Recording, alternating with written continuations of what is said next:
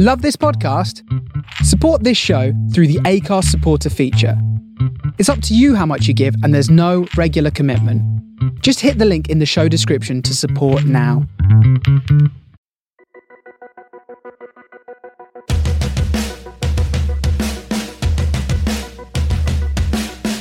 Hello and welcome to the Robert Lane Creative Careers Podcast, the podcast about creativity and making a living in the arts.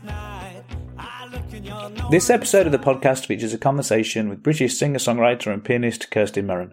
Our conversation went quite deep on various topics, including creativity, education, songwriting, performing, and anxiety. You can find Kirsty online at kirstymerryn.com, and to find out more information about me and the projects I'm working on, have a look at robertlanemusic.co.uk. It would be fantastic if you could subscribe to this podcast and also rate and review it, because doing that just helps more people to find it in the future. Okay, here's Kirsty. Hi, Kirsty. How are you? I'm good, thank you. How are you? Yeah, I'm very well. Thank you for joining me. What have I interrupted to talk to you today? No worries. Um, well, not a great deal, really. I'm getting ready for the Christmas holidays. Um, I've got a gig this evening, um, so I've got to do a bit of practice for that. But other than that, nothing really. Just doing some uh, Christmas present wrapping and stuff like that. I think I saw on your Facebook Live the other day that you were you were saying how busy you were, and then you were honest and said, "I'm not really," but it just feels like you have to kind of say that around Christmas. Yeah, yeah, yeah. I think it's a thing. I mean, I know lots of people are really busy over the Christmas holidays, um, but I'm just having a quiet one this year. But it's really easy in, uh, you know, when people are constantly on social media, uh, it's really easy to just Yeah. be always comparing your life to other people, isn't it? And thinking it falls short in some way. Yeah, and you feel kind of bad if I'm not busy. I'm not doing. I'm not doing humanity properly. I must say that I am. Um, Yeah. What's the gig tonight then? Is that a, a Christmassy thing? Um, it's uh, I don't think it's a. I think it's kind of like a a, Chris, a Christmas thing in as much as it's like a nice excuse for a gig, but it's not like Christmas themed or anything. There are loads of um, folk musicians this year seem to be doing Christmas tours and stuff, um, and winter tours, which is interesting. Um, no, but it's in Hitchin, um, and there's a few different acts playing. So yeah, it should be a nice one. That sounds good. I, it's it's one or the other, isn't it? I always find it's either really busy for playing at Christmas, whether it's like Yeah. your own stuff or, or other things, or you don't do anything. So like this year, I'm I haven't gigged for a couple of weeks now, and I haven't got anything till the new year, which is is quite nice. I always get that feeling, sort of mid November, start of December. so, oh, I should organise a Christmas gig, get all my Yeah, friends to come and play, and then you go, it's much too late. You should have arranged that like in March or something, because everywhere's yeah, booked. well, that's it. You have to just arrange everything so far in advance. So yeah. It's like learning the Christmas songs, isn't it? It's like there's the book of Christmas because I do sessions for Mencap. Um, the, Right. Yeah, so I, I go and do music and drama sessions there. So in about November, they're asking for Christmas songs, and you're like, oh, I've got to go and learn them. And then, kind of by this point in December, you you feel quite comfortable with them, and then you think, I can't play these after next week anyway. Yeah. you just have to keep playing them through the year so you've got them up still for next year. Okay, could you tell us a little bit then about how um, music entered your life? When you were, Oh. were you first aware of music and wanting to do it? Um gosh, okay, that's an interesting question. Let's think. When did music first appear to me? Well, I'll tell you um I'll tell you what. Uh when um when I was in year 9 at school, I'd always sort of just sung walking around the house and that. Oh, don't pull the microphone off the table. Um, uh, and I'd had piano lessons um, back in the day when uh, the schools were able to offer free music lessons. I had piano lessons starting in um, primary school, which was brilliant. So I'd been playing the piano for a couple of years at that time. Um, and I was just singing, walking around the house. And then um, year nine at school, there was a um, a talent show that used to happen. I think it was at Christmas time every year, and Yeah. you and you just could you sort of had to audition, but like they, you know, as long as you wanted to be in it and you made a bit of effort, they were happy for you to do whatever. Um, so I decided I was going to sing, um, and uh, I didn't have a backing track, and I didn't feel confident enough, sort of playing the piano at that point. So I just sang unaccompanied on the stage. Wow, that's and then brave. I, yeah, well, it was terrifying, and I remember just being glued to the stage, barely moving, just singing the song, and then as soon as I got off the stage, bursting into tears. Oh. so that was my first live performance ever. Um, but then um, I had a really lovely um, music teacher and she sort of saw something in this pathetic performance, I guess, and um, and arranged for me to have um, singing lessons from then on. So um, again, free. I was really lucky um, at that time that state schools could still offer free Sure. lessons. So then I started having singing lessons, um, and so it just all sort of developed from there, really. And how quickly were you performing again after that? Then was that first experience and the coming off in tears? Was that um, was that off putting for a while, or did you get straight back on the horse afterwards? No, I mean, I really enjoyed being on the stage. And also, what I really enjoyed more was the next couple of weeks walking around school, people coming up and saying, Oh, we really liked your song. Yes. And then you get a bit of a buzz for performing then when people Yep. are starting saying nice things to you. Um, but, th- but really, I mean, I didn't perform as such for a long time. But what I did do was, um, I was doing, um, I was doing grades in singing and in piano. And then you do have to perform in a way. And singing exams um you have a, a kind of table of three uh, examiners sitting there and you have someone playing the piano for you and you have to stand in front of the examiners and sing to them as if they're your audience. Um and so there's a big element of singing lessons which is about where you, where you're kind of learning how to perform and um so uh, those those exams were really kind of uh, my first foray into performing experience, I guess. Which is interesting, isn't it? Because the two things you've mentioned, like singing on your own in front of the school with no music and no one else, is has got to be one of the scariest ways to start a, to get into yeah, it's performing. a, and then having just two or three people there listening and examining you. these Oh, are these are quite fear-inducing ways of getting started. I would have thought. it's really intense. Yeah, singing exams are really intense, especially because part of it is you have to make eye contact with the examiners because you you have to not look like you're shy or scared. And so there's something really scary about singing.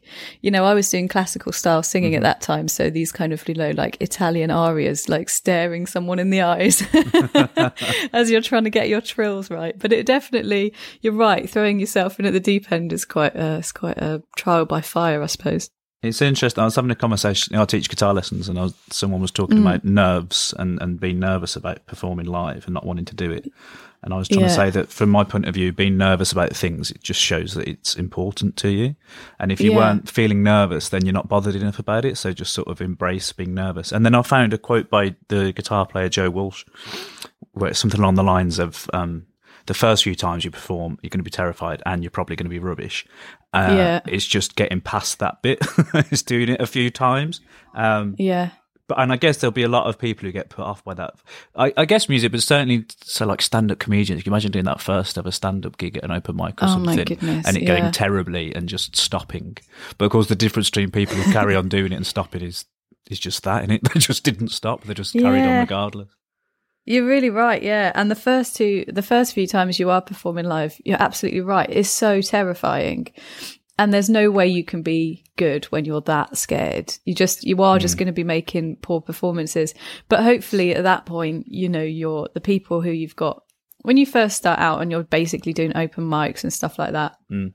Um, hopefully you'll have at least one or two friends in the audience and you know and they are going to tell you you're well, hopefully they're going to tell you you're brilliant however rubbish you are and you're right you just have to get through those first kind of few performances and start thinking about how you sort of turn that nervous energy in on yourself and help Yeah. it like let it help you drive you forward i guess That's it. And did nerves sort of enter into the equation for you now, or or never?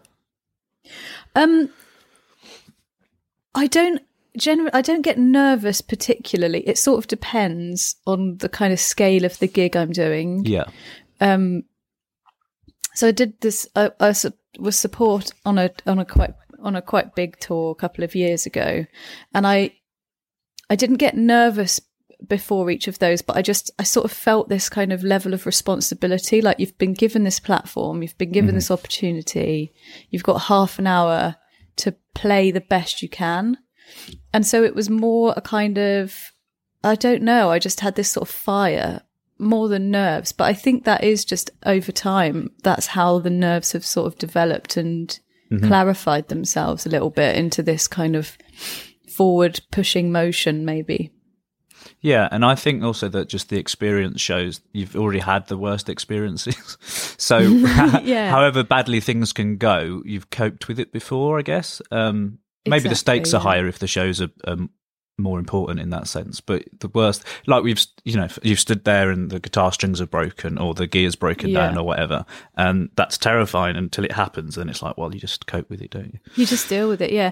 And I also think if something does go wrong when you're on stage, how you deal with that can also determine how the show goes on from then on. If Yes. something goes wrong and you bring the audience in on it, oh, this Mm. has happened, sorry, I'm going to have to fix it, turn Mm-hmm. it into a joke and show that you're not phased by it. The audience are going to be much more on your side than if you sort of start to panic and you start to let it Yes. affect you. Yeah, I think that's right. And it's that thing of it's a live performance, so on some level, I think Yeah. an audience quite enjoys those elements of danger. And as you say, For sure. Yeah. it's it's how you deal with it that's the thing. Well, uh, if people get their words wrong or do the wrong thing or whatever, if you're inexperienced, that feels like you've failed. But actually, it's how, as you say, it's how you then cope with it, isn't it? And if, if the audience Oh, don't yeah. mind you making mistakes, if you uh, don't let it put, if it spoils the whole evening, they're going to mind. But Yeah. if it's just that, one, they feel quite privileged. I think Sometimes I was there the night that she didn't remember the words to so and so. Yeah, for sure. She improvised the new verse. You know, Well, that's exactly it. So when I was started, so when I, I moved to London to kind of start gigging and I was doing open mics and stuff, and I would do all, I made all the same mistakes that everybody does. But one of them is if you get the words wrong, stopping and saying, oh, sorry, and fixing it. yeah. And like nine tenths of the audience aren't going to notice if the words are wrong for one thing. Yeah. If they're your words, you can sing whatever you want. Like Yeah. that's your, you know, you have and if you just carry on, people aren't going to notice it. And if they do notice it, they'll just think, "Oh, I don't, I didn't think those were the words," and they'll just get on with it. But if Mm-hmm. you start highlighting to the audience where you're making mistakes, which we all, I, I used to do that um, for sure. Yeah. We, ev- I think everyone does it when they start out, but that's where, that's where an audience starts to doubt that you're in control of the situation. And I think an audience wants the performer to be in control.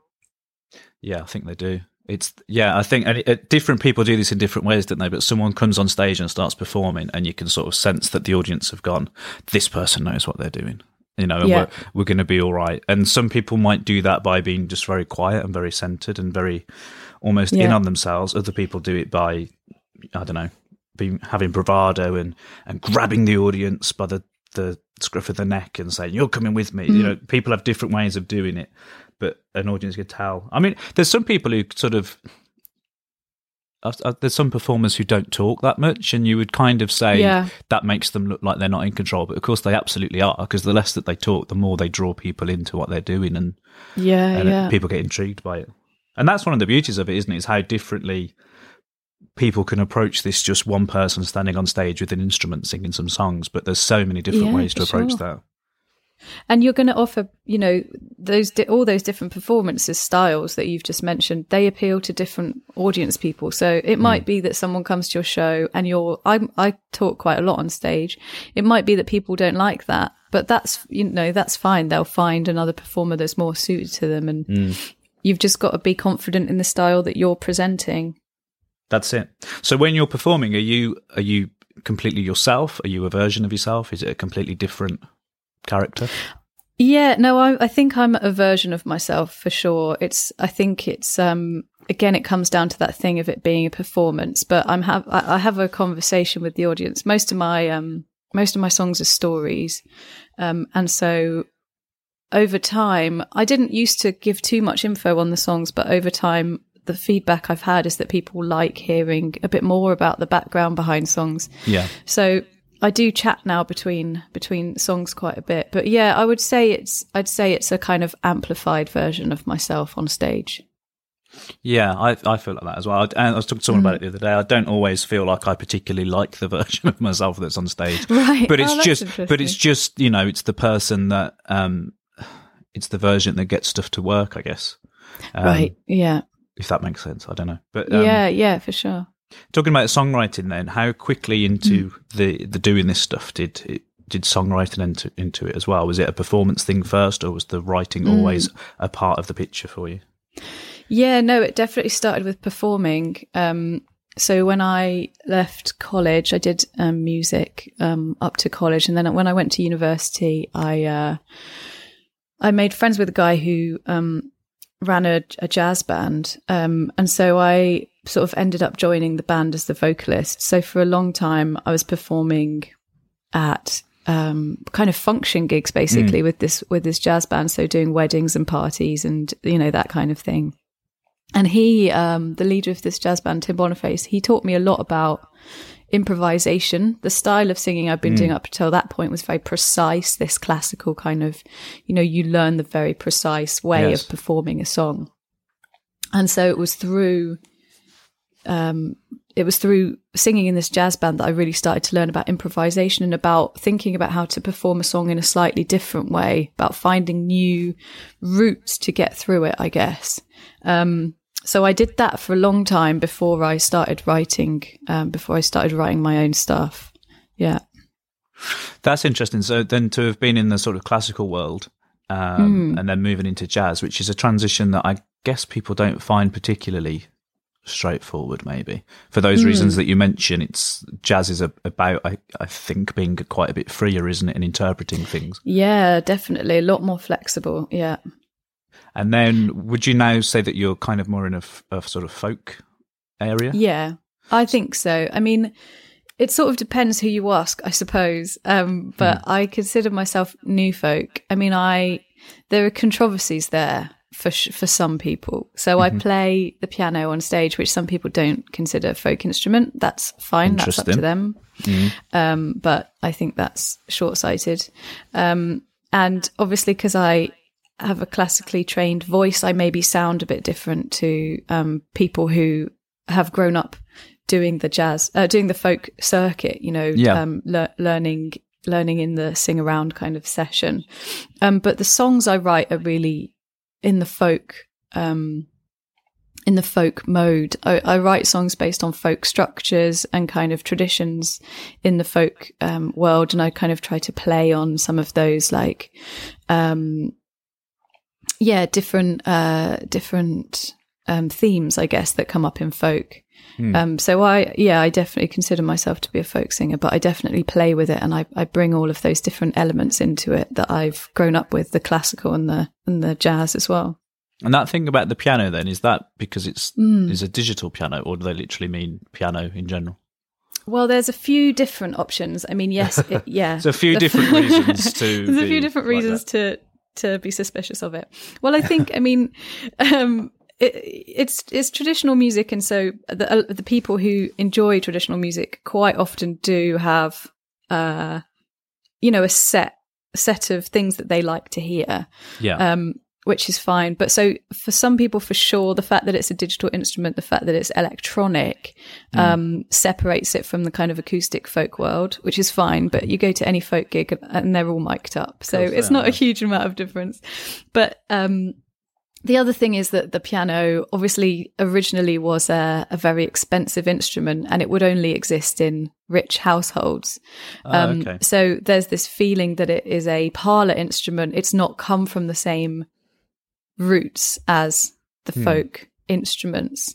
I don't think that's fair myself. I mean, all of these instruments, you know, all of the acoustic instruments are also orchestral instruments. Mm. Um, uh, but you know, it, it's I, I, can understand it. I mean, the piano doesn't sound like any other instrument, really. It's such a unique um, sound, and if what you like is the kind of string-based folk with the guitars and the fiddles, which I also love, is brilliant.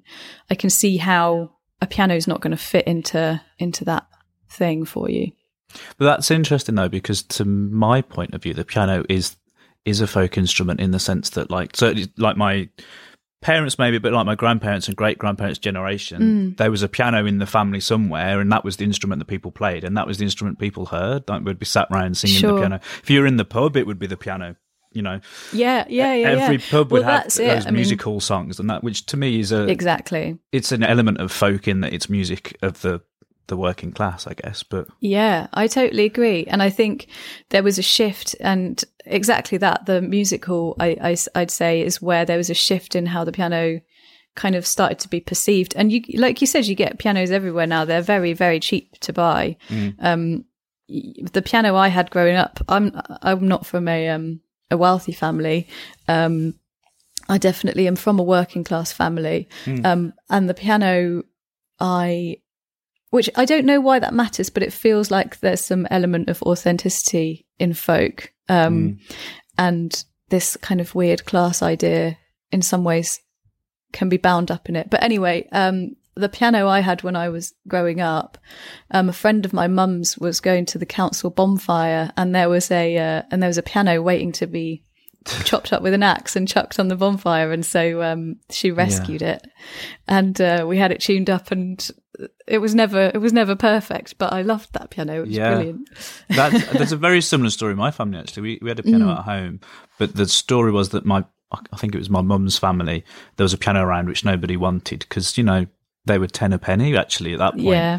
But by then everyone was more into records, and I think the guitar had come along as well. So they just there Right. was no um, there was no currency for piano, I guess. So they were chopping them up and and throwing them on fires and all that kind of stuff. Yeah. it's, it's interesting, isn't it? And like you mentioned about they're all orchestral instruments, but like my understanding of the what people think of as a you know the not a classical guitar, but the classic folky guitar is Hmm. not that old as a design actually. And a dreadnought guitar was designed exactly to be loud enough to compete with the rest of an orchestra. So Right, mhm. you know, it wasn't you know perhaps it wasn't designed as a um, a parlor instrument. In fact, it was it was souping up parlor instruments. But anyway, but you know, people have these sort of preconceptions about things, don't they? And the the one about Yeah. genre is interesting in the sense Yeah. that. So I kind of dabbled around the folk circuit as well, but I'm fully aware that there are some venues who were who are like, no, we're very traditional and you're not traditional enough, Yeah. which I Mhm. appreciate, and I think there's a place for places like that. There's a reason for them to exist yeah, to keep that music going, and I'd rather that be a reason, I suppose, than we just don't like you. Yeah, Um, but- for sure. but then that um but then that does cause problems in terms of people wanting to put music into boxes doesn't it so I, i'm wondering how Yeah. that works for you if your music has these quite separate elements of classical and jazz and folk Mm. has pitching that been difficult Yeah, um, I would say so. And I think maybe it's partly because I have gone down the route of pitching myself as a folk musician. If you, you know, I'm trying to, um, I'm trying to appeal to a world that does in some ways have quite clear ideas of what it considers that music to be.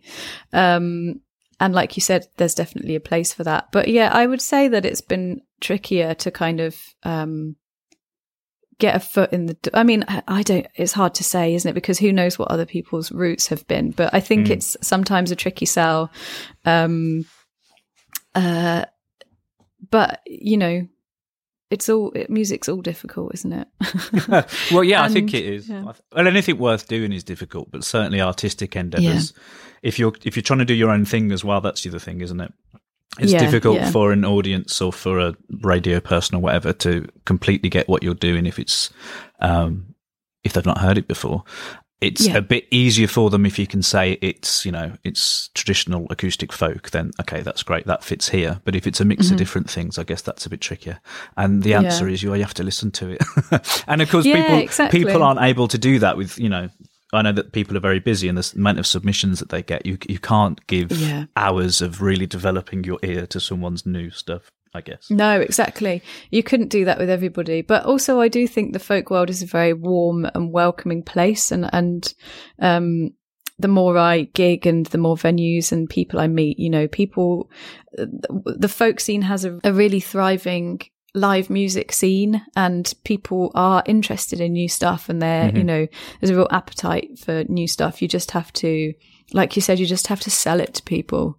It's good that though that you say that it's a supportive circuit, and that you think Mm. that's in terms of the audiences and the other performers as well, the other musicians. Yeah. Oh, absolutely. Yeah. I think folk m- performers and musicians are just some of the loveliest people you'll meet. They're just all so passionate about the tradition. They're passionate about their work. Um, and, um, they're just all, I can't think of a single musician that I've met who wasn't absolutely lovely. So yeah. That's quite the statement, actually.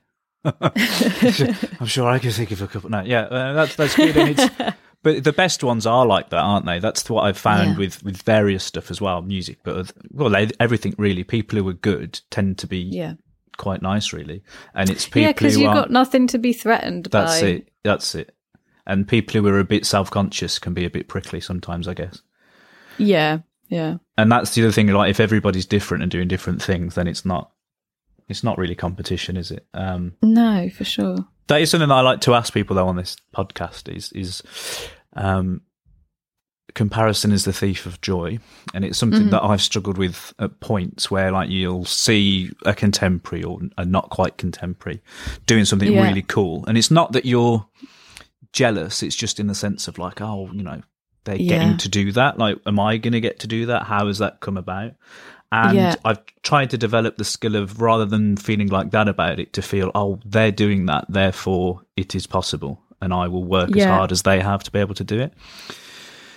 But I'm just wondering, have you had those sorts of thoughts as well when you see other people doing interesting things? Oh yeah, for sure. I mean, it's really difficult, isn't it? I think um again with social media and all of the musicians I know, we have to be, you know, all of us like unsigned independents. You have to be on social media. It's a great way to reach your audience and build your audience. Um, but then, yeah, it's so easy. You see someone sharing something they're doing. It's really easy to um, find that somehow a personal failing if someone Mm. else is achieving. And it's something I've been working really hard on in the last year that actually, like you said, instead of it being, well, they're doing that and I'm doing really badly because I'm not doing that, trying to kind of just celebrate the fact that they are doing that and think, you know, I do all of these people, people I admire, they deserve to be doing as well as they're doing in whatever instance it is.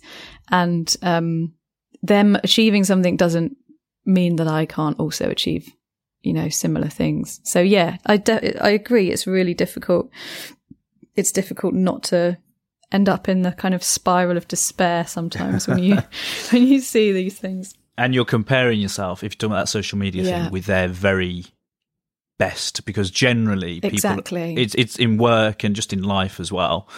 People are putting out the very best version of themselves, which is fair. Yeah. Um, Yeah. We we all are. Yeah. So you're comparing perhaps yourself feeling not at your best with someone else's best, and it's quite easy to fall into those traps of, I don't know, in our circuit, it might be like "They're- all of their gigs are selling out when you know Yes. logically they're probably not. Um, or they've played that amazing venue, so yeah, but a venue's only amazing if the gigs are made. You know, it's all those sorts of things, Yeah. but it's Oh, yeah, very yeah. easy to um, to just see the the bullshit of it. I guess the bullshit factor. Yeah. Um, not that I'm Yeah. trying to say that people are just lying, but I mean, I say it's that presenting the very best of everything. the time, Exactly. people are yeah, yeah, yeah. People are putting forward their best face, which, you know, they have to do, we all have to do. But yeah, exactly. You're seeing one side of the story.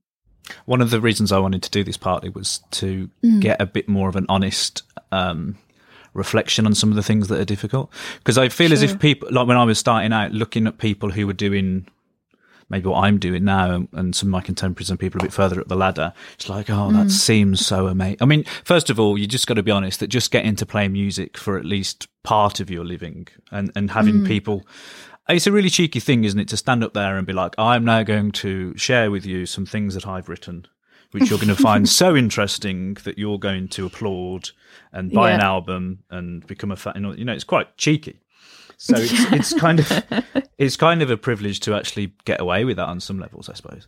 Um, Sure, yeah. and I think there's an element of having to remind yourself of that, and like I, I having to do the side stuff as well. So like if you teach music or whatever, or, or do other things, or I know a whole lot of performers will do other jobs that have got nothing at all related to performing Yeah.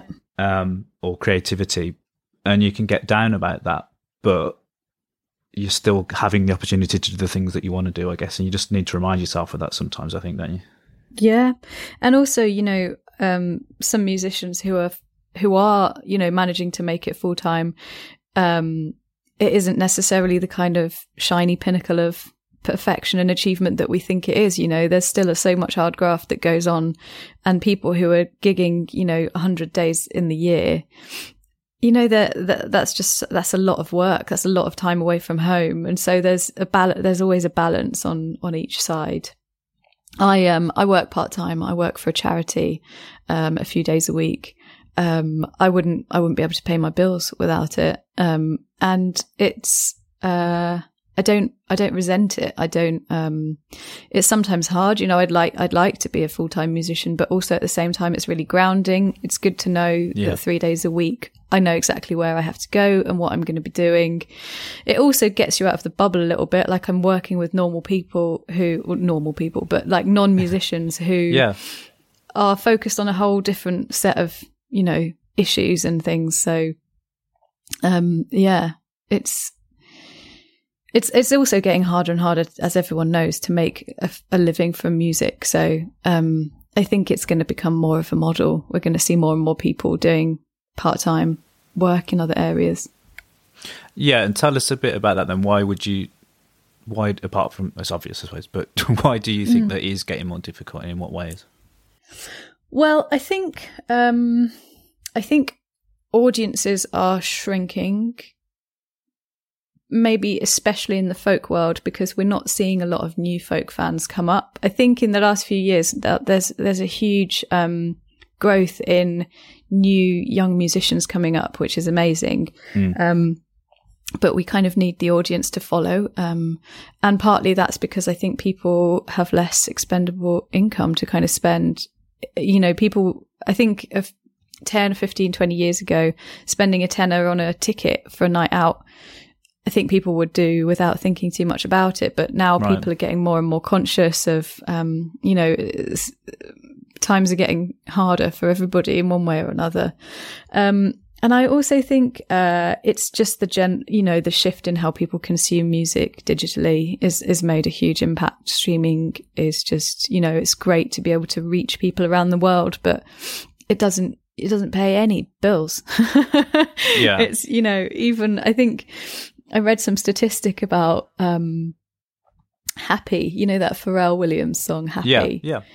and it was you know Huge it, song. it huge song and it got however millions of however millions of streams in the first month and it amounted to something like 5000 pounds yeah. for like millions and millions and millions of streams and it's just uh it that you know streaming is really taking a big chunk out of i think a lot of gigging musicians revenues.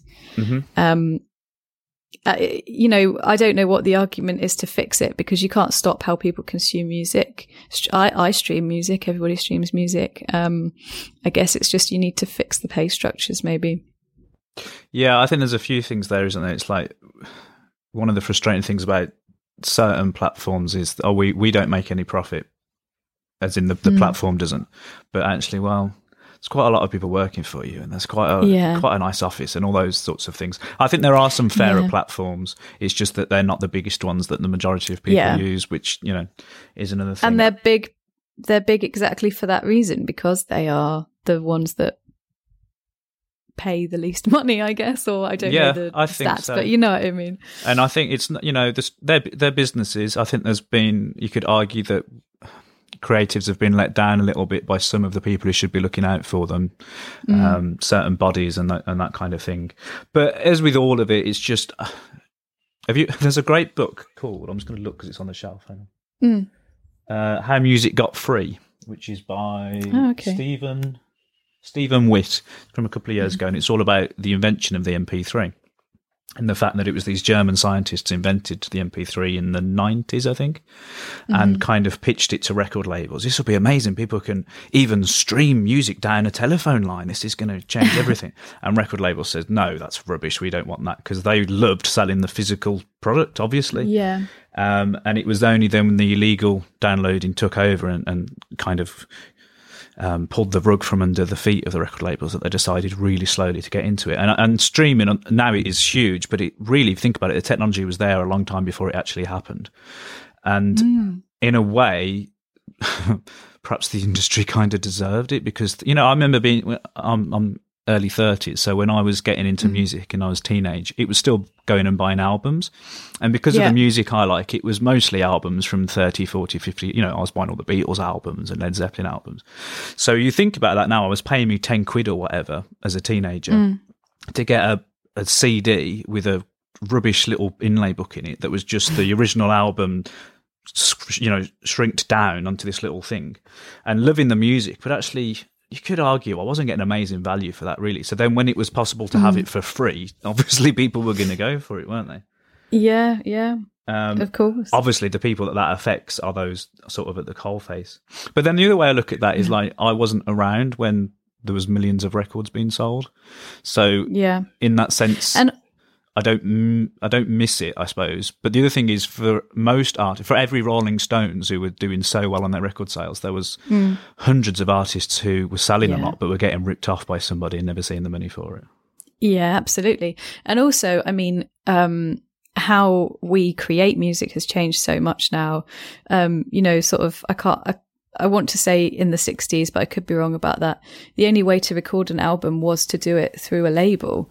And so, um, now we're now anyone who has a laptop is able to create music and put it online and share it with Yeah. people so there's it's a double-edged sword really you know it's uh, people who you know 50 years ago just wouldn't have been able to create their own records. Now absolutely can. You don't have to have a label. You don't have to have management. You can you know you can create stuff and get it played on on the national on national um radio and stuff. So it's kind of there are two sides to it for sure.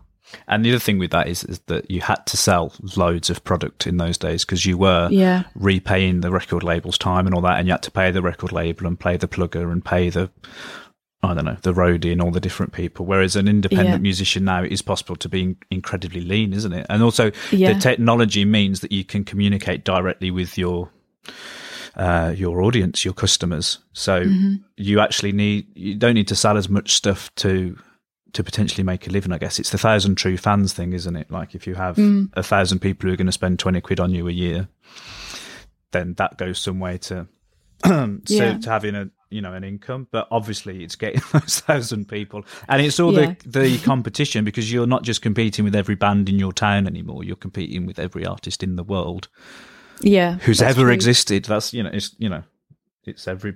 So that does make it more difficult, I guess. How, Mm-hmm. how do you feel about that? Are you kind of do you feel that you have um, a base of supporters who will who are there for you, and how have you got them? Has it been through live shows? Um, gosh, I think that's a really difficult question. I mean, to be very to be very candid with you, I have uh, I have uh, general anxiety disorder. Um, so a lot of uh, I, I I expend energy um, fighting between things I possibly believe to be true that maybe aren't true.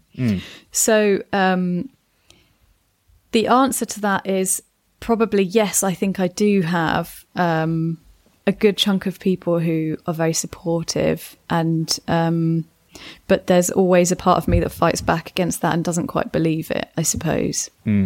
Um, but so that the that kind of audience has been gathered, yeah, through through um, live through live playing, um, and uh, particularly when I um, as I mentioned, I, I, I supported um, a band on their tour a couple of years ago, and that really helped me reach a new audience. I guess it was a big platform to help um, increase that audience base. So uh, I'm communicating with them through all digital means, really, through Yeah. um, email and social media and stuff. Um, I'm working on a new album, my my second album at the moment, and um, uh, I've I run a Kickstarter to to raise money for the for the fees for that. Um, because obviously, when you make an album, you before you can kind of make money from selling it, you have to pay for it. yes, of course, yeah. and musicians we just don't have money um and so uh the kickstarter was to help pay for the just the real nuts and bolts of the album i've recorded it all at home which is great it's saved a lot of studio money um but um I, I didn't know what the reaction to putting the Kickstarter out was, and I was just really amazed and really um, grateful that people really got behind it and um, wanted to pre-order the album and that kind of stuff. So yeah, that was that has been really amazing. Did it was it a difficult decision to decide to do the Kickstarter? Did you uh, because I say I did a, a pledge campaign for my uh, album a couple of years ago, and people have been suggesting that I should do it for a while, and I was a bit like, oh, I don't know. Feels a Hmm. bit, I don't know. Just a, I don't know if anybody will support that, and then I'll be embarrassed if it doesn't happen. And yeah. B, is it kind of like begging? But then I sort of had a bit of an epiphany with it, where it's no, it's a, it's a commission. You know, if you can get it to work, it's people saying we like what you what you do. Please go and do some more now. Yeah, and the way that I structured this Kickstarter campaign is that um, all I was asking for really is pre-orders. So people are buying Yeah. the album just in advance. They're buying the album before it's been made. Yeah. And then all of the other bonuses on top of that, they're kind of paying for services. So um, one of the things I offered is a house gig. Um, and again, I think it's just that the process is reversed, so people are paying beforehand. Um, Mm. So I guess I didn't feel quite like that because I because I'm I wasn't asking for donations. I guess I was just asking for people to buy something in advance. Yeah, yeah, yeah. And that's guess. exactly what it is. But it, it, depending on how you do it, it also gives them a chance to be involved in it as well. Yeah, So mhm. you know, I know people have done various things like which of the songs should make it on, or um, right. what should we call the album? You know, and then for some degree, people have a um, Bit of an- involvement. yeah, an involvement in it. And if they are a, a genuine fan of something, that's that's amazing, isn't it? Again, you Mm. wouldn't have been doing that with Led Zeppelin at the height of the seventies. They wouldn't have cared. Well, the average fan Yeah, yeah. thought. But um, an eye-opening one for me was years ago. I had a friend at uni who was a big fan of Marillion. And we, we you know, he just used to go back Marillion all the time, and none of us were interested. But way back then, they did an album um, and crowdfunded it. I don't think it was called. I don't know what they'd have called it, but like a pre-order campaign, and then put everybody's name in the album. Sleeve, Yeah, uh-huh. um, who'd who'd pledged, and we were just a bit like, oh, it's can't have that many fans then if you can fit them all in the, ball. and then and then you just a few years later you go, oh no, they were just really ahead of their time, and it's like they don't need a record label. Because what is a record label yeah. in the day it is a, a link between people who buy stuff and people who sell stuff, like in any business. Mm-hmm. You, with technology, perhaps you don't need those things so much in quite the same way. Yeah. Unless, Yeah, so- I mean, sorry, sorry. I was I was going to say I was quite keen to um I quite wanted to put the second album out on a on a label because I I hadn't got a label for the first one. yeah, Um and then I, I sat down and had a chat with someone who he's kind of a bit of a mentor and he he kind of he he said, you know, what what is why do you want a label? Is it because what they can offer you? And if so, what is it that you think they can offer you? Or Mm. Yeah. is it because you think it gives you a brand a, like a stamp of authenticity that you maybe feel like you're missing? yes, And when he put it like that, I thought, yeah, maybe, you know, maybe I just still don't need a label. Maybe being fully independent, uh, you know, one of the things I really love about being a fully independent musician is I create exactly what I want to create. I don't have anybody else saying, this is how it needs to sound. This is what you need to be writing songs about. This is the kind of audience you have to appeal to. I'm not saying labels necessarily do that, Mhm. but I do, um, if I then, you know, created an album, uh, you have to kind of look for a, a label that maybe feels that your sound ties in with what they're selling or their, you know, particular vibe. And did I want to create a label, uh, an album with the idea of it needing to appeal to a particular label, or did I just want to create the sound I wanted to create? You know, so yeah, that's fascinating, Mm. and it's that, yeah, absolutely. Unless they can do something that you literally can't do for yourself, yeah, exactly, any any of these, and they, you know there are great labels and there are great agents and there are great definitely, managers yeah. and all kinds of things because they can do things that an artist or what a creative can't do for themselves. But a lot of the stuff a creative can do for themselves now. I mean, some of the skills that you need to do it, I guess, don't naturally fall into everybody's wheelhouse, and perhaps that's a different conversation. But yeah, but yeah, and that thing about authenticity I find interesting because that's another thing that I go around with is like um, you're doing all these things, but if you haven't had a certain radio play or if you haven't had this or that, you know, are people looking at you, you're not really authentic because you haven't had this, I haven't had that. But it's rubbish, really, isn't it? Like one of the, one of the sort of key points. For me, if you know Neil um, King Fatia, who spoke to me for this recently, he has this thing about um, yeah, it's great to have national, you know, Radio Two spot plays amazing because you've got I don't know millions of people listening, but they're people listening while they're doing the washing up or the school run or something. Whereas the thirty people listening to some internet folk radio show of people who are really interested in that stuff and seek it out. So actually, Mm-hmm. Yeah, perhaps that think- small dedicated audience is more useful. Yeah, and I think exactly what you're doing as well now. I think podcasts people are consuming in, you know, more and more people are listening to podcasts and there's quite a few folk podcasts that are now coming out that are starting to build a really strong audience and I think um, part of that is the intimacy of it feeling a bit more like a one-on-one conversation. If you're listening to a podcast, it feels like someone's talking to you. Um, and so maybe that's something that you consume in a slightly different way, in a slightly more kind of focused way. Yeah, and it's again a lot of my favourite podcasts are not going to be things that are. I mean, it'd be great to have an hour-long show on BBC Four on telly with two musicians talking, but it's not Yeah. going to happen because the the audience for that is quite specific, I guess. But Yeah. it's it's a great audience and it's a dedicated audience and it's enough people to make it worthwhile doing.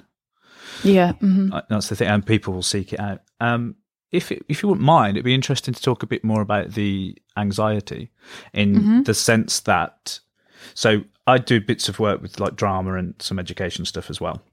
And as Yeah. you were mentioning earlier, when you were coming up, music provision was free and available to everybody, and and now that's not quite the case, and the mm. arts is under pressure in schools in lots of different ways.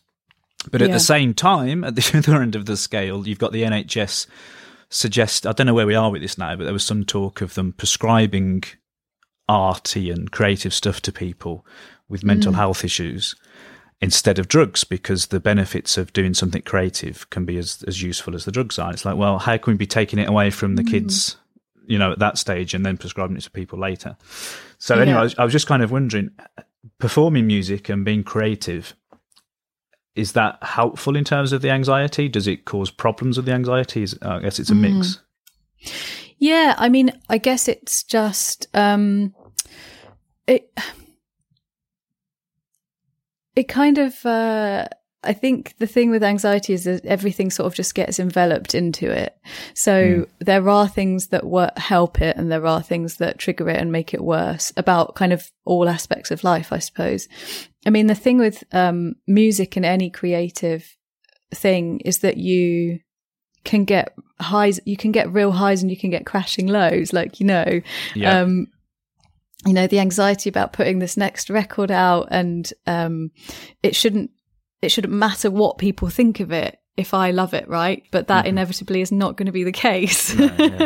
so there feels like there's a lot of pressure. And then, um, with anxiety, uh, it is just that, um, it's this kind of warped, warped sense of reality that you can't always necessarily trust that what you think is right. So, um, I guess music helps in that I, it's one of the areas that I do feel confident in myself. If I, I, I, I think I'm a good songwriter and I think, um, one, we live in a culture where it's not okay to say things like that. Um, anything creative, you, you have to be self-deprecating about at all times. Um, someone could say, I'm a, I'm a good mathematician and people would just be like, cool, good, good, good news. But if you say you're good at, um, anything creative, I, I think I'm a good artist. People will, people take that in a really, uh, negative way. I don't really know what it is. Um, but so having that confidence, uh, again, the anxiety can kind of undermine that because there's all these extra feelings buzzing around um, that kind of try and suck suck it down. I guess I haven't explained that very well. Sorry. No, that's really that's really interesting because the it's a weird um it's a weird contradiction, isn't it? In the uh, society, like I mean, particularly with singing, I think this is the case. Society at the moment really wants to talk about your talent shows and stuff. Wants to reward amazing. They're an amazing singer. That vocal was incredible.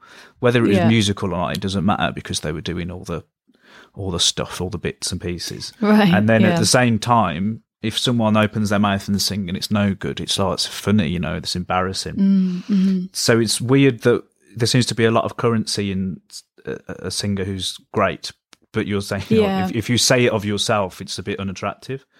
Um, yeah, yeah, yeah. I wonder if that's Yeah. is there a kind of cultural Britishness thing in that a bit, perhaps? I don't I know. think so. I definitely think partly that. I think it's partly, I mean, t- tying into what you've said about education, I think it's really interesting. I mean, it's awful that, um, the arts are getting kind of stripped away from, um, education. And that's because it's, any creative artistic pursuit is considered a bonus and an indulgence, right? Yeah. So all the musicians I know practice hard. It's it's a job. You work at it. Um, and it is um, structured. Um, it might not be structured the same as a, a, kind of STEM subject, but there is still the same amount of kind of um, level of work that's needed for something. But because people, all, all, people see is that level of intuitive talent, that kind of little spark, mm. And that's the thing that's valued. Um, and so I guess the, the thing about taking all these things away from kids is like, what, what do you consider education to be? Is education just how much value that person is going to be to the economy when they leave school?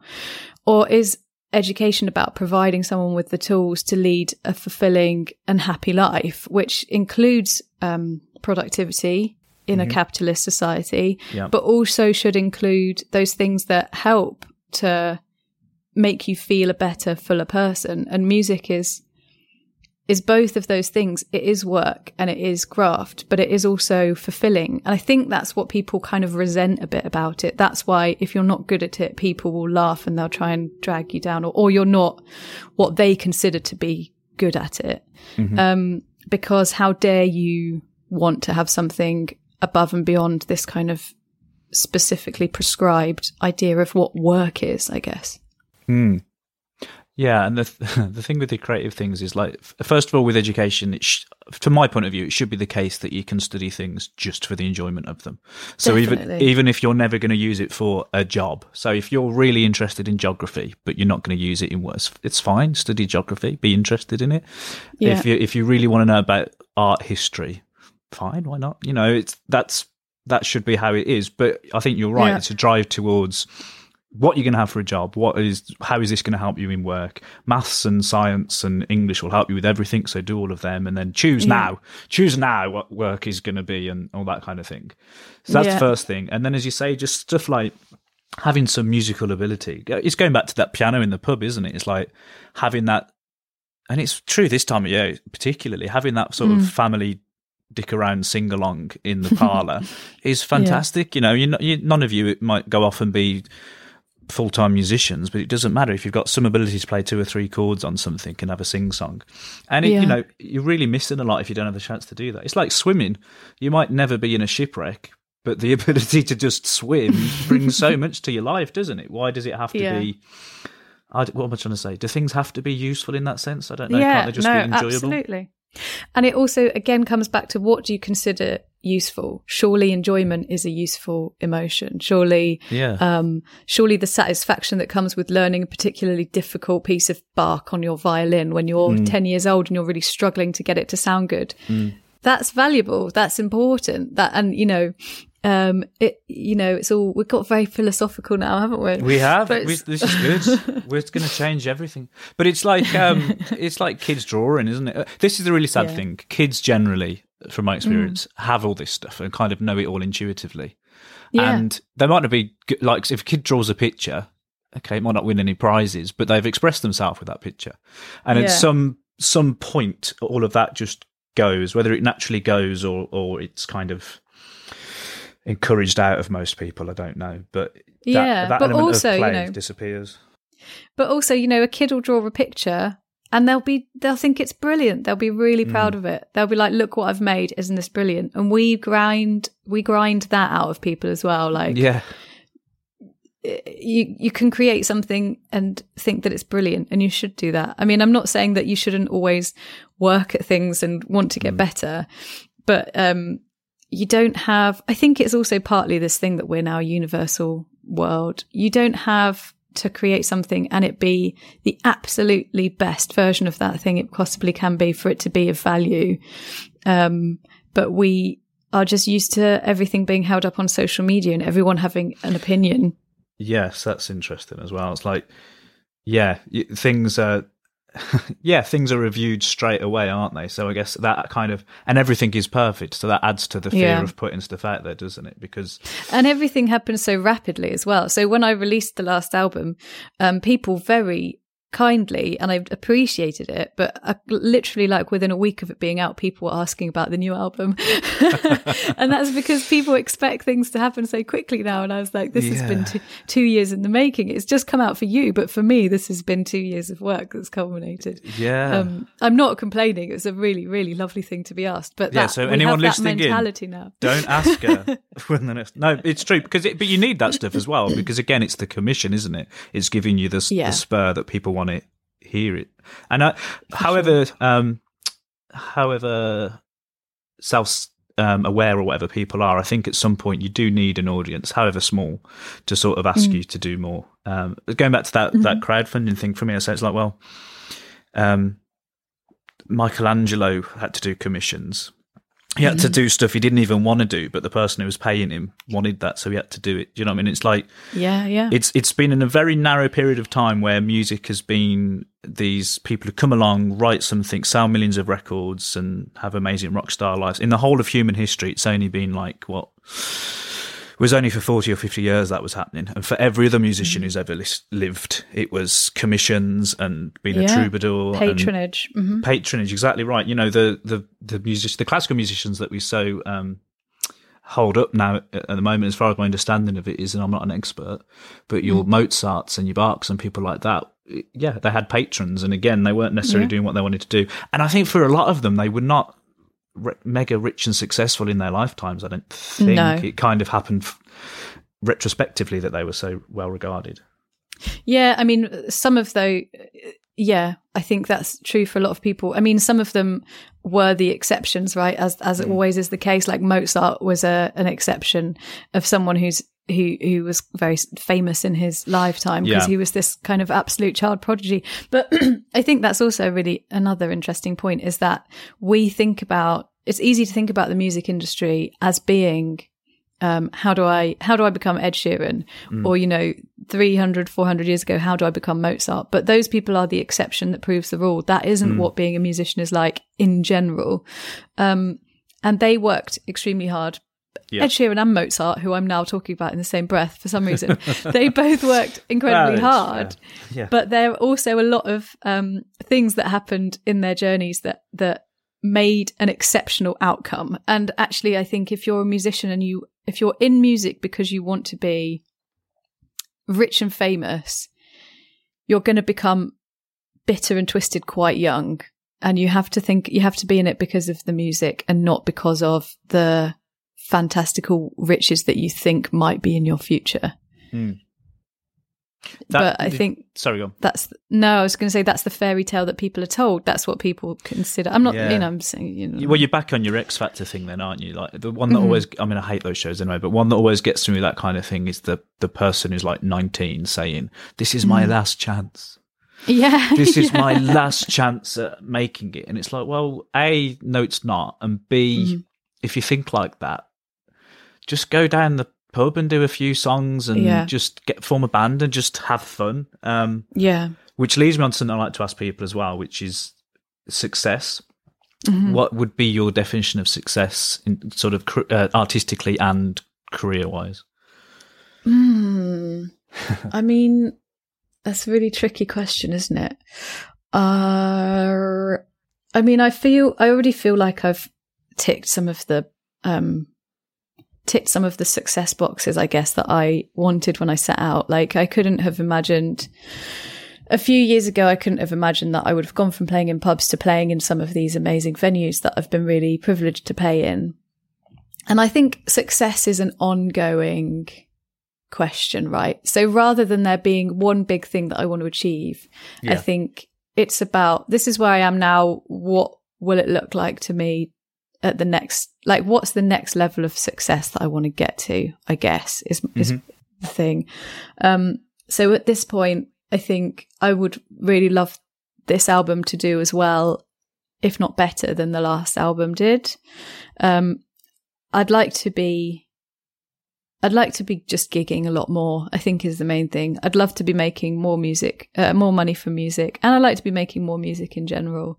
Um, yeah, but the, I think um, again, I've sort of had to battle with anxiety and the pressure that it puts me under, and so trying to limit the kind of scope of pressure that I put on myself is quite helpful in combating that. So instead of trying to think, unless I reach, unless I'm Seth Lakeman level of fame, mm. I'm not, I'm, I'm a failure.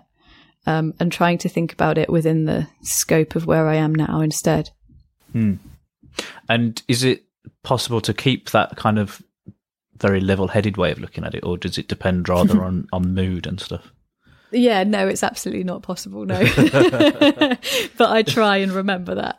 that's the um, that's the the sort of goal of it because it's it's yeah. like it's like everything in life, isn't it? It's like some days you wake up and you think, oh, it's you know this is a nice home and mm. got some nice friends and this is all great, isn't it? Really, and how lucky mm. I am. And then for no reason whatsoever, another day it's like, wow, you know, I don't know. Exactly. The cat's just been sick on the carpet and this is that, and it's like, oh God, why me? You know, and it's yeah. I don't know. It's hard to, and now of course the middle ground is true. Mm. But it's hard to to stay there sometimes, isn't it? Yeah. Oh, yeah. Definitely. I mean, that's definitely an aspirational position to be in. Um, to kind of have that level headedness at all times. But um, yeah, I think also something that I find really valuable is because it is hard to make money from music, and I'm not, you know, I'm not ever necessarily going to be wealthy from it. I do value um, the kind of individual. The individual stories about people and my music, and, and I try and mm. find you know success in those moments. If someone if someone particularly resonates with a song, or you know people come up to you and gigs and say they love listening to your album or something that's really important and that's that's mm. kind of what you do it for you know yeah it is isn't it and those are the and again if you were to sort of go back and look at how you would want things to be when you first started out the idea that mm. anybody would come i mean I, am talking for you but for me certainly mm. When i was starting to write songs and play gigs and i was playing in pubs where the objective was if you could get people to listen for 10 minutes to the middle of your set then that was a good gig because the rest of the yeah. time they were just chatting through yeah, and yeah, definitely. Particularly if it's original material as well. Um, the idea then that you would have somebody come up to you and say such and such song yeah. m- means this to me is kind of like and doing gigs where you know um, doing a, a tour of gigs which you've set up and having people you know like you said you see other people you think oh they're selling out venues. Why am i not doing that? You know if you yeah. have 20 people who are paying to come to see you yeah yeah yeah. play your own music that's a huge that's a huge achievement. That is a really lovely thing to have.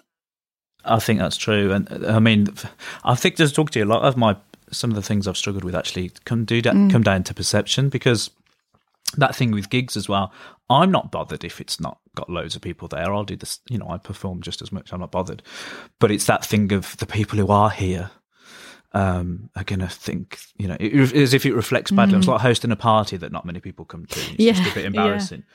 But yeah, of course, absolutely. Experience shows that's not the case. The people who are there think they're so good. You know, why aren't mm. more people here? People are missing out. We're so lucky to be here. Yeah. Um, usually anyway but it you takes hope, some yeah. it, it, yeah it takes some um, experience to be able to look at it that way i think yeah, oh, definitely. And there's, I think, you know, you're always going to have to fight against that voice, aren't you?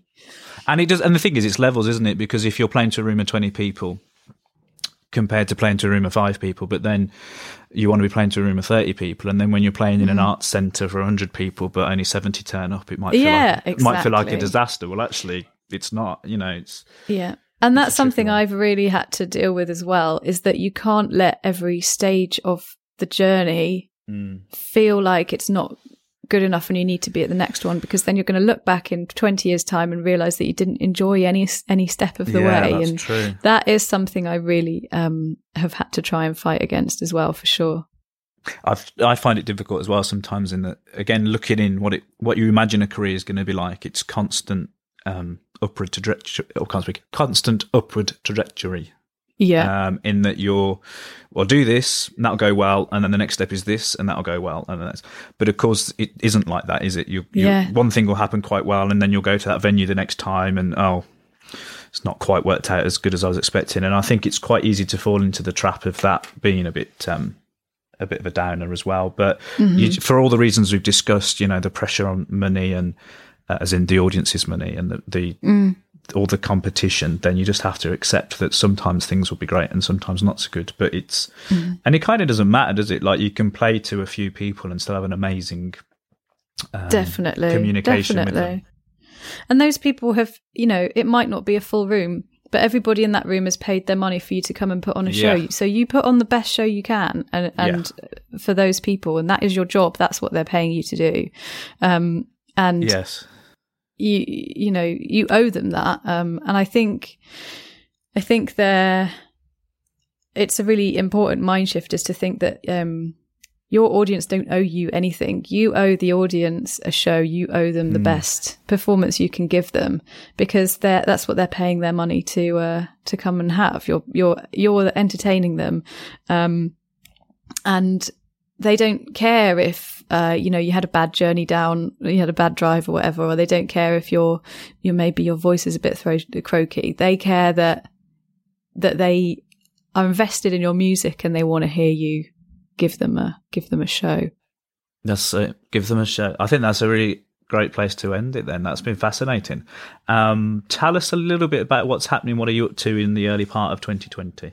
Mm-hmm, sure. Um, so um, my uh, second album is coming out, Our Bright Night. Um, it's released on the 23rd of April, and so um, from Feb through to kind of early May, I'm um, I'm going to be touring that around the UK.